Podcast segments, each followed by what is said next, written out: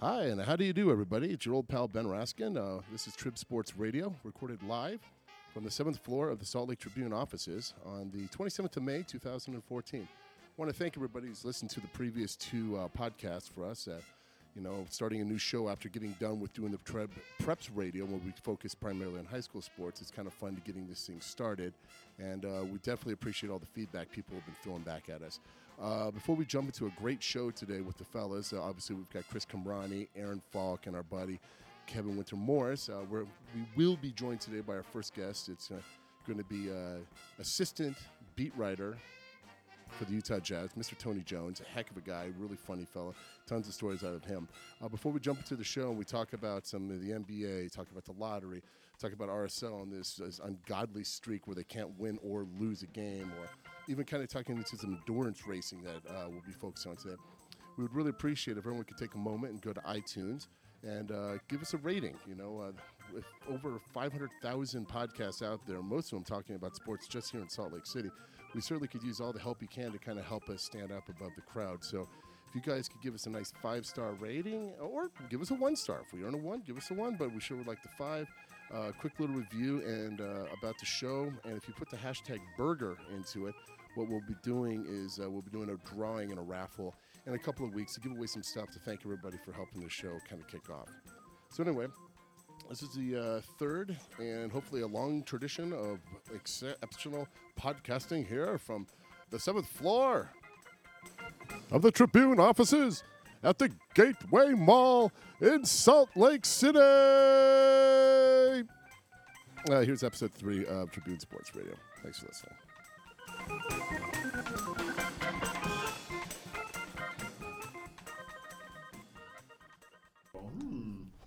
Hey, everybody, how we doing? Aaron Falk, how you doing? I'm doing so good, man. Chris Kamrani, how you doing, bud? I'm going. I'm good. We've my man, Kevin Wintermorris. How you doing, buddy? And we've got a special guest, junior Utah Jazz beat writer, Tony Jones. How you doing, boss? Junior? Well, he's a senior beat writer. Nah, come on now. I'm cool. You're cool? I'm the junior Jazz beat writer. You're the junior Jazz beat writer. That's you seeing any talent down there, man?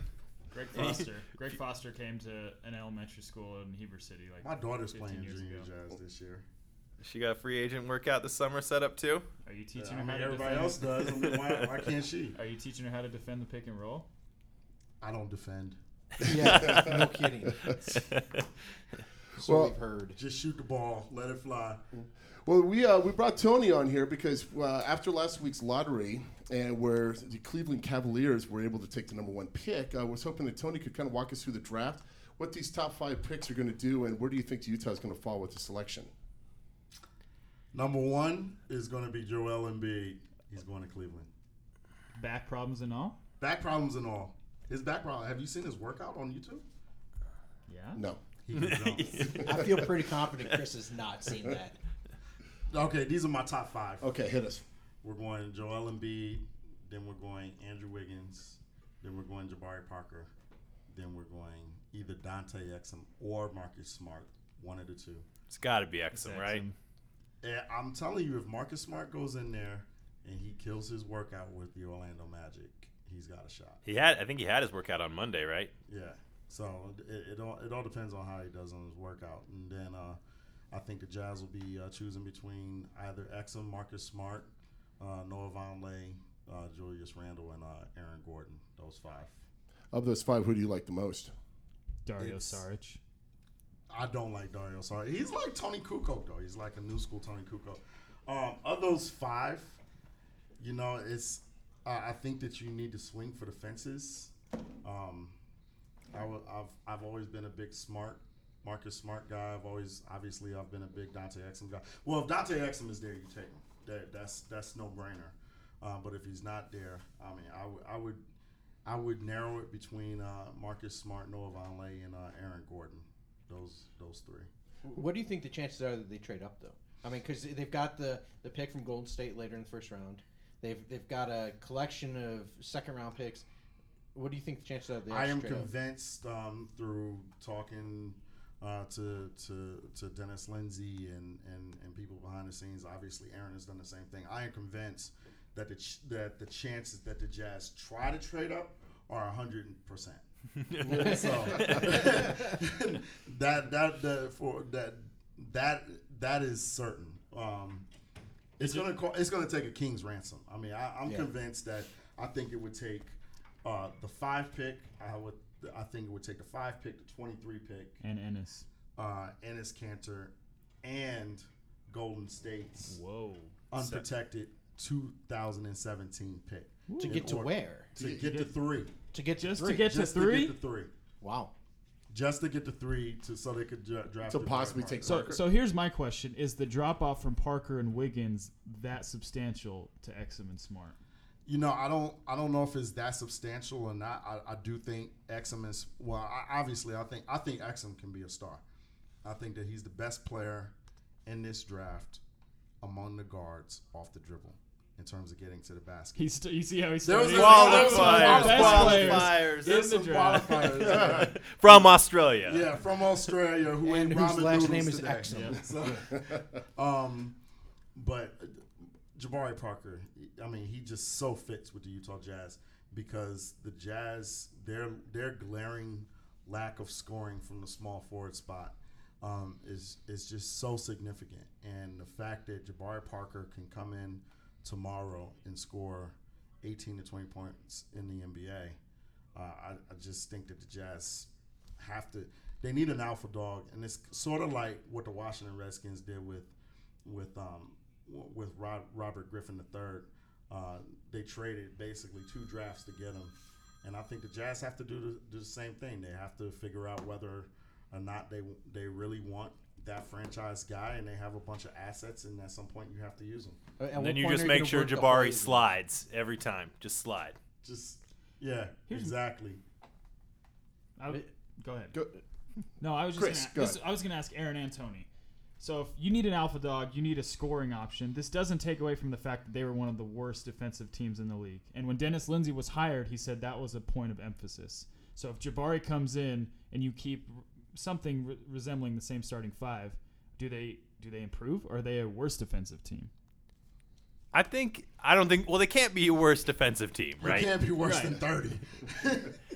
and you know, I think that a coach, I think that that's on a coach to get those guys to buy into that, and you know, not the Tide didn't try, obviously, but it's on a coach to figure out those schemes, figure out what you can do defensively with that talent, and then get those guys to buy into, because they're all incredible athletes. They're all able to move their feet and keep their arms out and make defensive plays. I mean, that's commitment, that more than anything else. I mean, there are some guys obviously that love it, and that's, you know, kind of a first or second nature to them, I guess. But to me, I think that's something that you could teach there.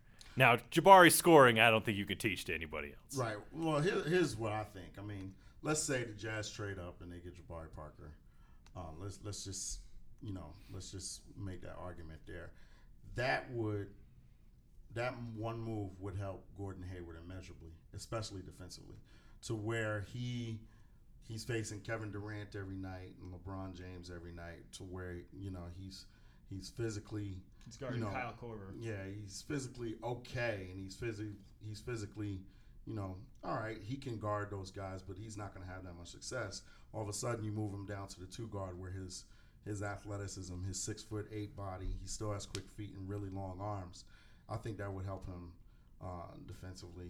And it also gives Kevin Durant or whoever else, someone they have to guard on the other side to wear them down a little bit. You know, it's right now, I mean, if Gordon's the number 1 option, and he got a bunch of defensive attention at the beginning of the year, but you really kind of saw it drop off because he couldn't make a shot after a while. Well, I was going to ask, does that have to do with Gordon being so gassed, having to guard the other team's best player? Possibly, and but I do think that it would help out both ways for sure. And the thing about Gordon, a big reason why he was gassed by midseason, I mean, he was handling a ton of the playmaking responsibilities offensively. I mean, when you have to come down, listen, LeBron James and Kevin Durant are the only 2 guys in this league that can pretty much initiate the offense, initiate the pick and roll, and score all 3 of those things, and still be able to do it. Steph? You know, I mean, in terms of just having so much responsibility, right. You know, even Steph Curry, I mean, last year. He had, not last year, but the year before, he had Jarrett Jack, and that took a ton of, and he had Andre Iguodala last year, and you know that allowed him to play off the ball a little bit. If you're asking Gordon Hayward to come down, initiate the offense, you know, go to his spot, you know, go run a pick and roll. Oh, by the way, go ahead and make the shot too. I mean, that's quite a bit to ask of one guy, especially in the position that Hayward was in, where he was getting the bulk of the minutes at his spot for the first time in his career. Sure, but now we're talking about dream scenarios, and we're talking about, you know, dating supermodels and things like that. That pick, let's say they have to stay at 5, because odds are they're going to have to stay at 5. Stay at 5, yeah, odds are. And I like what you said about swing for the fences, and I think Marcus Smart has a bunch of upside there. Or, I mean, I don't know about Vonleh versus Randle. I mean, I'm not so opinionated on that one, but I do think Marcus Smart, with his size and kind of deceiving quickness, his ability to get in the paint, kick out to the wings, really opens up a lot of things. And he is a monster defender. I mean, I do think he could bring a lot to that team. The thing I like about Marcus Smart, I mean, he's 6'3", and he's 230, and as you can see, in the combine 2 weeks ago, he didn't lose any of his athletic. You know, the combine, the first day of the combine, everybody was like, oh, my God, Marcus Smart is 227 pounds.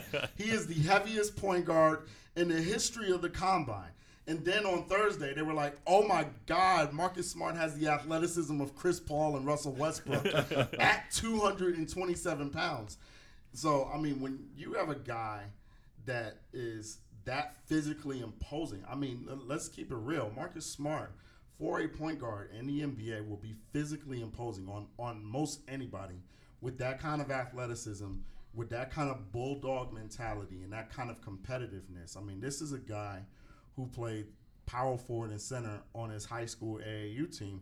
You know, if Utah fans don't really remember him from high school, but he was the team. Marcus Smart's team is the team that put out that Utah pump and run team that made the Final Four a couple of years ago. That was headlined by Jordan Loveridge and a bunch of guys that are playing college basketball right now. That was Marcus Smart's team that they lost to. And man for man, they weren't as good as Loveridge's team. It was just that Marcus Smart. So was it Marcus Smart on Loveridge? It was Marcus Smart on Loveridge. That whole game, it was quite a battle. It's on YouTube. I saw it like a bunch of times. But the point being, I mean, you're not going to find a more competitive kid in this draft than Marcus Smart. So here's my question, and sorry to keep asking questions. No, please. I'm embarrassed. If you draft Smart or Exum, what happens to Trey Burke? Because you can't have a 5'11", 6-foot guy who can interchange in a starting backcourt who's going to have to sure you can. Phoenix did it this year. Okay. No, Dragic and Bledsoe are at least 6'2", 6'3". No, Bledsoe's like 6 foot. Problem with Bledsoe is he's just a freak athlete, which Trey Burke isn't. Right. So there's the difference. Well, that's what I'm saying. I mean, do you take Smart or Exum if they're there, and then say, Trey, you know, we have something new for you? I mean, does he become? I think if you're the Jazz right now, you can't worry about that. Right. You got to draft who is best for your team, no matter what the position is, and then you got to figure it out later. Listen, these guys won 25 games this year. You know, I don't think they're in a position to, like, if I'm Dennis Lindsey, I'm not going to be like, yo, I can't draft Marcus Smart because I always have Trey Burke and he made the all-rookie team. I just can't do that. First team? Yeah, and then, you know, if you had both of them, one of them emerges as the better. The other one's either a backup or if they're both trade or trade bait. I mean, yeah, but you don't pick. You know, you say, well, one's a backup, okay, but then your first round picks in back-to-back years, and one of them is a backup now. It worked for Minnesota. They took a point guard 7 straight years. yeah, boy, that. I'm not saying someone find Johnny Flynn. I'm not saying that it's ideal, but he's right. You take the absolute best player there. It's as simple as that. At 5, you got to take BPA. You have to build a team though. At some point, you have to build a team. You can't keep saying, oh, point guard's best one again this year. This is 5 years in a row, unless you're the Detroit Lions. At some point, and at this point, they are building a team. They have to add at every position. Right now, who's at point guard? Trey Burke, Deontay Garrett, who they picked up, and John Lucas III. Right. But at some point, you have to put together a team. I mean, you have to say, all right, we believe that Trey Burke is an NBA caliber player who has the potential to be an all-star. Because if you don't believe that, then you messed up last year's draft. Because they traded up. And now you've got a problem. They traded up to get Trey, too. Sure. I mean, I know it's a different draft. Sure. But I mean, who says that Smart and Trey Burke can't play together? And that's I'm just saying. That's what you have to figure out. Chris Kamrani said it. Okay. I'm just saying, if you have OKC coming to town, you got Smart on Westbrook, and then you just say, Trey, take care of Thabo for 20 to 25 minutes. No, you switch it. You say, Trey, guard Westbrook. Good luck with that. Yeah. And then you say, and Marcus Smart can't guard Thabo. And the thing about this exact scenario, you can have Westbrook on Smart, and you can have Trey on Thabo, because Thabo is nothing but a spot-up shooter. Right. He's not going to post you up. He's not going to take you off the dribble. He's not going to do anything on the basketball court to make his 6'7" frame a mismatch for Trey Burke. Sure. Now I guess I came up with a bad example. I'm trying to think. I mean, who has the best backcourt in the league right now? Golden State. Okay, there you go. Then you have Trey would guard Steph. Klay Thompson's a whole foot taller than Trey Burke. Right. So, but Trey would guard Steph. And Marcus Smart would guard Klay Thompson, because Marcus Smart is 6'3" and 230. Right. And with Russell Westbrook athleticism, well, not quite, but you get what I mean. Dude. Kevin, you don't seem like you're on board with this. I'm not.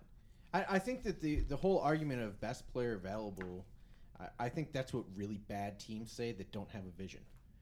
Matt Millen.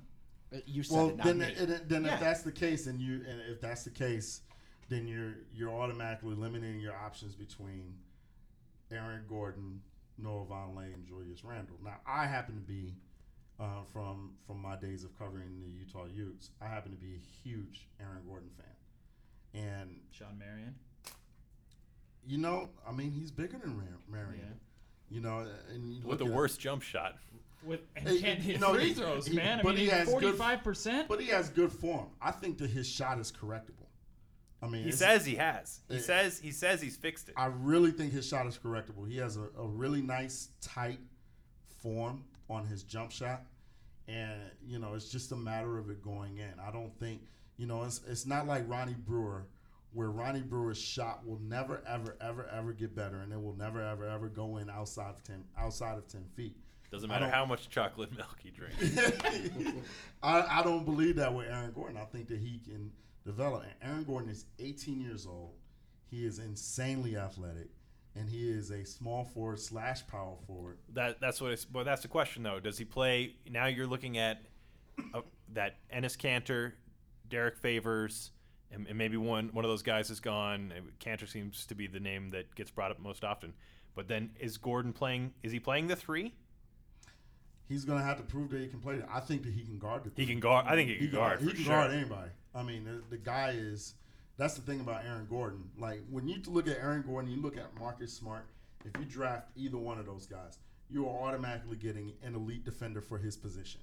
Automatically, not even a question. And you're automatically, especially when in Aaron Gordon's sense, you're automatically getting an elite athlete for his position. And Aaron Gordon, to me, I don't know that he's figured out what his position is. He's still got some growth left in him. If he gets to 6'10" with the skill set that he has, he can be – his ceiling is really, really, really high. And he's one of those guys where I think that you swing for the fences for, because especially at 5, even if you take Aaron Gordon, you don't work out. It doesn't work out. At the very worst, you're going to have an elite defender who can score 10 to 12 points a game and grab you 8 to 9 rebounds a game off of sheer athleticism and hustle. There are very few players in this draft who play harder than Aaron Gordon does, and that's another plus for him. It's going to be all about skill development, how much he gets better, but he has an immense upside. Tony, if you could look into your crystal ball for the next year, even with regardless of who we draft on this, how good are the Jazz going to be next year? Really, it's going to be a 1 through. Next year, the year after that, 3 year. When are we going to see the playoffs again? Are we going to get 30 games even if we draft Wiggins? Everybody thinks that the Jazz are going to be terrible next year, and I just don't hold that belief. I mean, number one, you got like a whole bunch of lottery picks on this team who should be rounding into that age where they're ready to win. Should be. You know, you're talking about Derek Favors, you're talking about Enes Kanter, you're talking about Gordon Hayward and Alec Burks. I mean, those four guys have all been around. They're all at the end of their rookie deals, and they're all, you know, Derek Favors is starting his second deal next year. You know, those are the guys who should, you know, form a core that should be much more competitive. The reason why this team was bad, this starting five wasn't horrible this year. It's just that Dennis Lindsey set up the bench to be one of the worst benches of all time. So, I mean, when you say, hey, you know, John Lucas III, let's go ahead and be my backup point guard. You know, Deontay Garrett, come in off the scrap heap. Andres Beatriz. Yeah, Andres. We got you. So it was Corbin giving a raw deal then, you know. I mean, listen, you got a ton of cap space on this team. You can go after Sean Livingston. You can go after Trevor Ariza from Washington. P. You're not going after Swaggy P. Guys, don't listen to Chris over here. Nobody is going after Nick Young, a.k.a. Swaggy P. He is all Bill Worms. Dude. Our old friend who is the Lakers beat writer. I think that the thing about what Lindsey has this summer, he has cap space to go out and get a couple of free agents. He has a bunch of assets in the draft. I mean, this team should improve by 10 to 12 games next year minimum in my estimation. And just one last question as we're looking at the playoffs right now. LeBron last night had just a classic LeBron game, taking down the Pacers. And tonight, OKC is going to be – are they hosting San Antonio tonight? They're hosting. How far who do you have win the whole kit caboodle with this? I have San Antonio beating the Heat in 6 games. 6 games? What have you seen so far from this playoffs that has been extraordinary for you? I've seen extraordinarily bad officiating. But what I've seen is that LeBron James is still clearly by far the best player in the league. Awesome. Followed by Serge Ibaka, apparently. Followed by Serge Ibaka. You're the real MVP. Serge Ibaka's calf. Hey, Lance Stevenson's a free agent. Bring that dude to Utah. Let's get weird. Might as well. You might as well. Right now, Lance Stevenson in Salt Lake City would cause the universe to explode. And that's what we need, man. That's our industry. We would write about it. It would rapture. It would be the greatest moment of my journal. It might. Lance Stevenson conduct the press conference introducing Lance Stevenson to Salt Lake City might be better than my 2 daughters being born. That it might trump that. This is officially the best show ever. I was gonna say Lance Stevenson and Swaggy P here. The two splashes. All right, we're going to jump, moving from the NBA. Well, we're going to move over to the RSL and have Chris talk us about this sort of auspicious record the Real Salt Lake have had. They were shut out Rio Tinto last Saturday against FC Dallas, putting them at a 12-game not losing streak. I like that, losing streak. Right. Well, it's sometimes tying, sometimes winning. Well, you know, you think of like some great records that you would want to beat, like DiMaggio's 56, right. Wilt's 100 points, you know, and so even some bad ones like Rasheed Wallace having 41 tech fouls, or the 71-72 Lakers with 33 straight wins. But I mean, this is so much like Brett Favre's interception rating. You know, I mean, it just seems like it's not a loss. No. I'm stepping in. Sorry, Chris. Go for it, man. No. Please talk more than I have to. Yeah. You gonna ask another question, Chris? I'm so many. No, this is a good record. This is a successful record. Brett Favre throwing interceptions. Well, I guess it depends on your perspective, but that was a negative one. No, this is a good thing. Is it my turn? Yes, Chris. Okay. And what do you think, Chris? There you go. I asked a question. My thing about this whole streak is that it doesn't matter now because we just barely passed the first third of the season, meaning that there's now 22 games left in an MLS season. It's impressive to me because last 2 games they've been without their 3 of arguably their best players. It's impressive that they, you know, maneuvered through so many early season injuries and they got results. And now they're the second best team in the league with 3 games to go, 3 really difficult games going into the World Cup break. And I think if you would have told Garth Lagerwey or Jeff Kassar, you know, we're going to give you, let's say they get results out of their 2 or 3 next games, give you 27, 28 points going into the World Cup break, they'd be doing jumping jacks. So I think the different thing about MLS as opposed to NBA or NFL is that you're building points to get to a certain level at the end of the season, meaning you want to win the league, you want to win the Western Conference. There are other things at hand. You want to win these things so you can get a spot in the Champions League again, in the CONCACAF Champions League next year. So I think getting results, while, you know, some fans are upset that they've dropped points at home, you're still building. It's not like you're retracting. I mean, Portland won the West last year, and they have one win in their first 12 games. They have like 10 points. They've like tied 7 games and won 1. And they were the team that everyone was looking at as, you know, the breakout team this year. Well, that's what they did last year too. I mean, they built their entire off draws. Yeah. They had like 15 ties, and they won the West. They won like 14 games. They lost like 4 times, and they had 15 draws. So is the answer going back to the MLS shootout days that we talked about last week? Only if it's Tony Jones against Aaron Falk. Between the posts. That would be phenomenal. Well, they go against each other. Oh, right. Okay. I would watch that. Tony's goalie, then Aaron shoots on him, then Aaron's goalie, and Tony shoots on Aaron. But I would try to defend Aaron, and he'd just flop. No, you would run at him and try to tackle him. So many yellow cards. As the goalie. I'd be getting a red card. Who's the official, though? Benny Raskin. Benny Raskin wearing the yellow. Wearing the yellow, I was gonna say put Joe out there. I'd like to see him with a yellow and a red in his shirt pocket. That would be awesome. He would definitely go to the red pocket. Red card everyone. With going up to Seattle though, this is obviously probably the game that's been circled on the calendar for him. Right. I mean, what did Kassar say about this road trip? Well, they said that this is probably going to be the biggest test of the year so far. You're without Sabaria, without Beckerman, without Raimondo. Granted, Seattle's without Clint Dempsey, their best player. He's with the U.S. as well. But you're going up to CenturyLink where there's going to be 45,000 people on top of you. You're going to have guys like Cole Grossman, who's making like his 4th start with RSL in a really important spot against really dynamic players. It's going to be interesting. I mean, I think, you know, it's the 2 top teams in the league. RSL is 2 points behind Seattle right now. It's a huge test going into a really tough week. Garth Lagerwey told me last week that he thinks this is the toughest stretch of the year. You're at Seattle. How tough's that environment up there?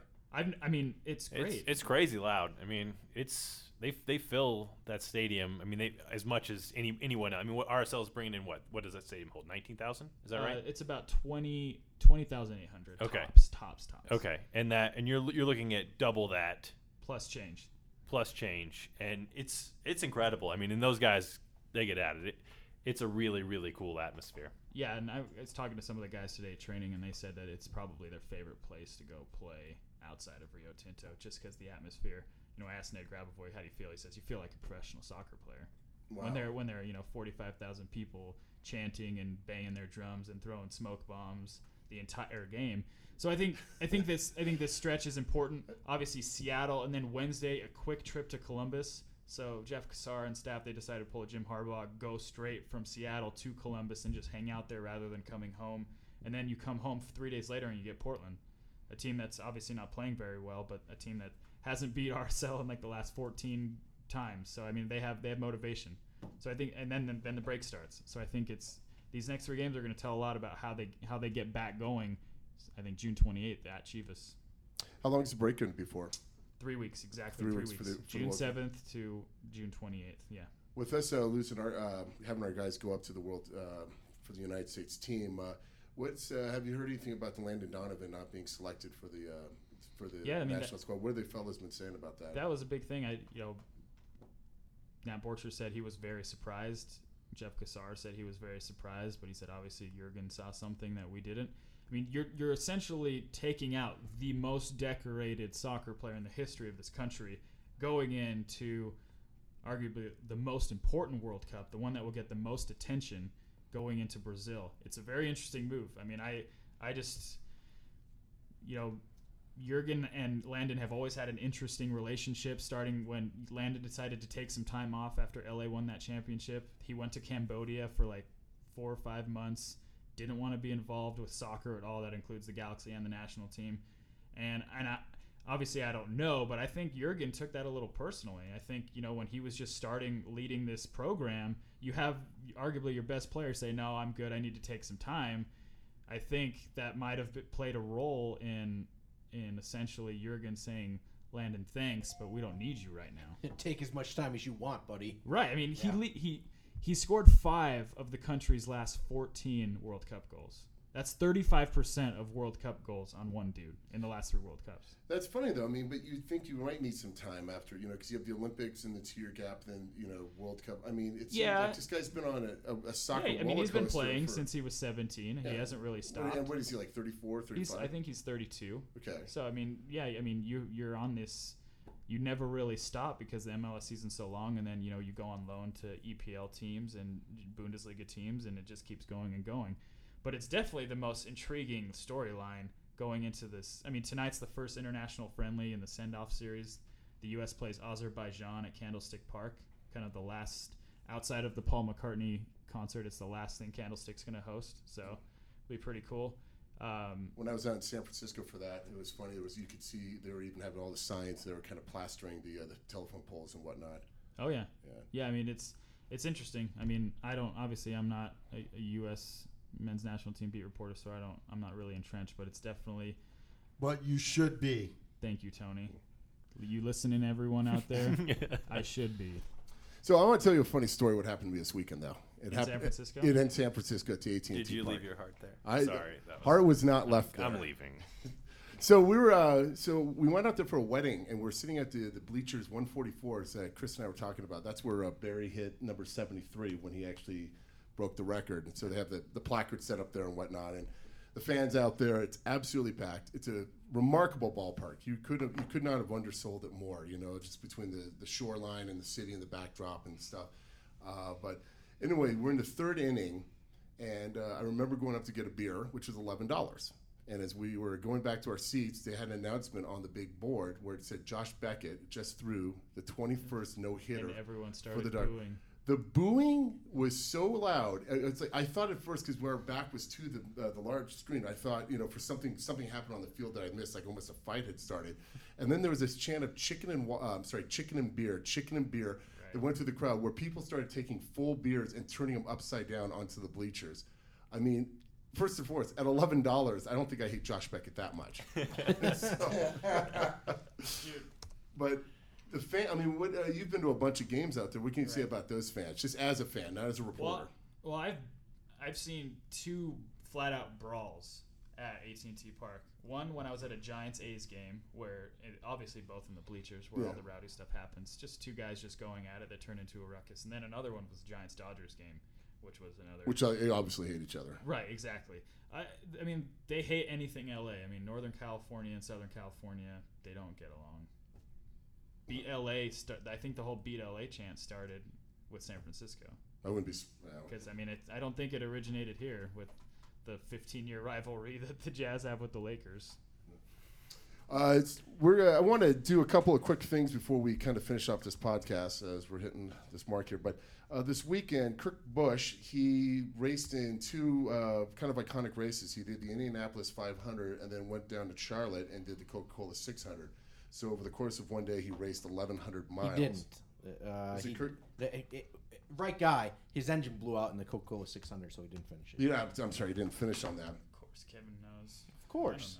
I don't know. But it led me to, and I was talking with Kevin about this, about some iconic endurance races out there, and kind of put together a list. And I wanted to get you guys' thoughts, but starting off with from probably worst to best would be the Badlands 135. It's a run through Death Valley to Mount Whitney in 120-degree heat. Not smart. Not smart and don't want to do it. Tour de France, 3 weeks, 2,100 miles. Tour of Utah, 7 days, all over Utah, and now into Wyoming. Chris Kamrani. You've done it, Chris. I've done it. In a car.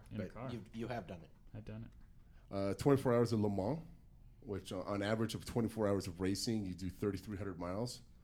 But it's a tandem race. Yeah, no. Dude. What about Kona Ironman? 2.4-mile swim. That's like the most gnarly thing. 112-mile bike ride and a full marathon, 26.2. I'm doing that one. You're doing it? I watched a documentary on this lady who, like, lost control of her body like 10 feet from the finish line, straight up. Yeah. And she's like, I just did it. And I was like, yeah, good, oh man, good job. The last one was the Alaskan Iditarod, which I learned a startling fact about this, and certainly as a guy who owns two dogs, you're required to start with 16, but you must have 6 of the original when you finish. So they're anticipating a 10-dog drop-off, and you could still be allowed to win the Iditarod. Can you imagine if like the Miami Heat were to take the field, to go to court at the beginning of the playoffs, and they were allowed to lose, almost half of their players to dehydration? They don't even need half of their players, man. Fair enough. So that's true. You got your lead guy pulling you across the line into Nome, Alaska, but the whole idea is that the team does it, and 10 dogs can die, and there's no problem. Oh, come on, Kevin. You're the one who wanted me to do this. I have nothing on the Iditarod. Nothing. Have we not learned from Michael Vick? Well, they're not fighting each other. What about the dogs, Michael? Terrible things, JP. Listen, the biggest mistake of y'all lives was letting me on this podcast. Not at all. I just want to let you guys know this. And I'm coming back next week. No, I do think, you look at some of the endurance races that are out there. And I think Kurt Busch tried it. For some reason, that just intrigues me, that he tried two auto races in completely different states. He had this whole regimen that involved. Did he have to drive to the other race? No, he flew. So he flew from Indianapolis to Charlotte. It's down to Carolina in order to do it, and it took a lot of preparation. I do think that's the thing about endurance races is you look at the ones you just mentioned, Benny, and yeah, they sound crazy, like 135 miles of running. Not fun. Yeah, but you've done a marathon. I have. You and I both have done it. We both done. I mean, and not it's together. The training that's the worst part. It isn't. I mean, the mental fatigue of the training is. Well, in game day, you just do it. And I know it sounds stupid, but I mean, you go out with the crowds, you're outside, and you just go ahead and pile them on. Right. That's the fun part. Like the Tour de France. Like you're like, ooh, okay. Well, I have to go out for a 100-mile bike ride by myself now. And you don't have anybody yelling at you. Like Lance Armstrong, ooh, let's go ride around Texas. That's just boring in order to get ready. So the actual event is the fun part. What are you going to say, Falk? What do you got? What's the farthest any of us in this room has ever run in one go? 26.2 miles. 26.2 miles. You did the marathon? You both have done marathons? Yeah. Get out of here. I did the first inaugural Salt Lake City Marathon in 2004, and then I did the next 3 years of it. What was your best time? Best time, 5 hours, 15 minutes. My worst time, 7 hours, 23. You're a phenomenal human being. He is. And you buy beers that cost $11. Absolutely. I think I've done 2.6 maybe. A 5K? Maybe. All right. Well, I did it the first one to spite everybody because I thought it would be. Honestly, when the marathon came out here, I just told people, like, I'm going to go run the marathon. That was the one where I did in 7 hours and 23 minutes. And the next year, my dad, who's actually a long-distance runner, a tight, small guy, kind of like CK over there, he started, skinny, good-looking guy like CK.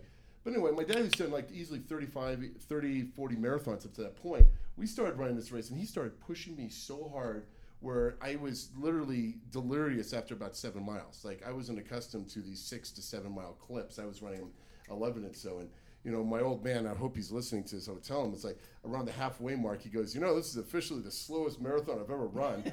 As I'm with you, as we're down by the Cotton Bottom. So you didn't stop for a burger. We did not stop for a garlic burger on the way up there. But, I mean, obviously I haven't done anything like this in, 2000. So it would be 2000. I haven't done anything like this in 6 years. What was the fallout on your body? Like, what was the worst thing that happened to you at the end of this? Of the two that I trained for, and I really did train for two. I trained for the third and fourth one I did. I did not train for the first and the second.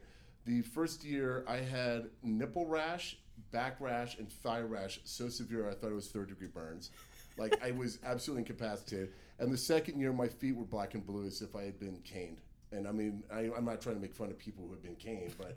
Hopefully literally, any of you out there that have been. For all yous listening out there, we're going to start an outreach program. But no, it was like I got hit with a baseball bat on both feet, and I couldn't walk for 2 days. For me, it was more the leg muscles. It felt like someone had taken a hammer and just beaten the snot out of. I've done Ragnar twice. Yeah, you've done Ragnar. And that's, and more than physical, it's mental for me. Yeah. I'm not a strong mental person. I am so weak. I'm so weak. I might look in shape, but when you run 8 miles and then rest for like 3 hours, sleep and eat bad like Chex Mix, and then you have to wake up at 1 a.m. and run another 8 miles. Yeah. You really question why, one, and you just question, like, why do I even care? Well, I've heard the fun of Ragnar is that it's not the running. In fact, the running part is the nice it's being part of the part. Of a it's team. Part of the team. Yeah. And like, team you know, is the star. Yeah. Sign up for softball, slow pitch. Oh, yeah. Co-ed, beer league. Small plug. My softball team played Robert Gerke's softball team last week. We lost by like 28 runs, but I had a hard single up the middle. That's all that matters. Off Gerke. All that matters. So. Did you a little hot dogging down first? I tipped my hat. Oh, there you go. Now, Benny, have you done triathlons? Because that's a different animal. I've done a biathlon. I swam a mile and then I did a 10K. Those don't count, dog. I did triathlon. Man. But I'm a pretty nautical guy. I'm very buoyant. You know, I'm good in the water. I have no fear of aquatic monsters or fishes. It's more the other people you have to be concerned about. They have no qualms about punching you in the head. I'm terrified of everything aquatic. Whenever I'm in a lake, I think a giant beast is just going to pull me under, and I'm never. Lakes are just slimy. I'm like in the ocean. Yeah. I mean, in the ocean, a shark's going to get you. It's going to get you. Giant carp are in Utah. Yes, there have been like 40-pound carp pull out of like. But there's been zero carp attacks in the recorded history of Utah. River monsters, bro. See, I don't do things. I try not to do things that if something goes terribly wrong, it could end up in your demise. Like being digested by something. I think that's a smart life decision. It's I don't go swimming in the Everglades, because they're anacondas and gators. I saw that movie. Place. I mean, there was a story. Movie, that was a documentary. There was a story one time. For all of those out there, before I came to the Salt Lake Tribune, I worked at the Daytona Beach News Journal down in Daytona Beach, Florida. So there was. An Associated Press story running of a tourist from Virginia. She was 25 years old, very attractive lady, but that's neither here nor there, who was running in the Everglades along the banks and got picked off by a crocodile. Stand up? Yeah. And she's gone. So the point being, while this is a very tragic story, why are you running along the riverbanks of the Everglades? Why are you jogging there? Like, what are you doing? You know, there's a 24-hour fitness near you. You can get some great run-in with Tony Jones. Yeah. He's running a pick and roll at a gym near you. Let's go. Simulating CP3, baby. Let's go. All right, guys. Hey, thanks. This has been week 3 of the Tribune Sports Radio. For Chris Kamrani, Aaron Falk, Tony Jones, and Kevin Wintermorris, I'm Ben Raskin. Thanks for listening, guys. Take care. Bye-bye.